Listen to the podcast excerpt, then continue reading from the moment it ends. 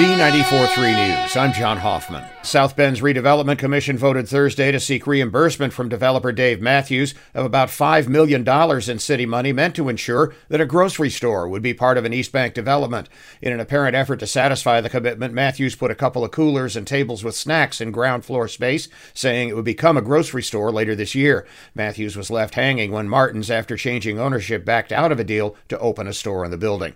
Attorney General Merrick Garland has appointed a special counsel counsel to oversee the investigation into President Biden's handling of classified documents during his time as vice president. Former U.S. Attorney Robert Hur, a Trump appointee, will lead the probe. This after a second set of classified documents was found in the garage of Biden's Delaware home. Biden said Thursday he's cooperating and believes the investigation will show the documents were accidentally misplaced and promptly returned when discovered.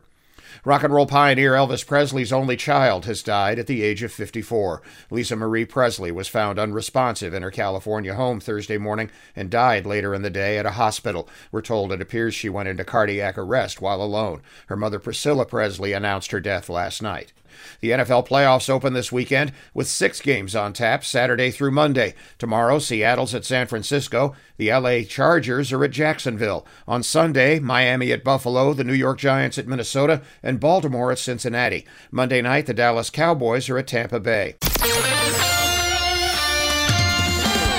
Z94.3 weather. Powered by Sherwood Tire, your one stop for auto repair at US 30 at Oak Road in Plymouth. Another dreary day with some lake effect snow possible. Any accumulations look light. Highs today in the mid 30s. Cooling to the upper 20s tonight. I'm WSBT meteorologist Jessica Burns.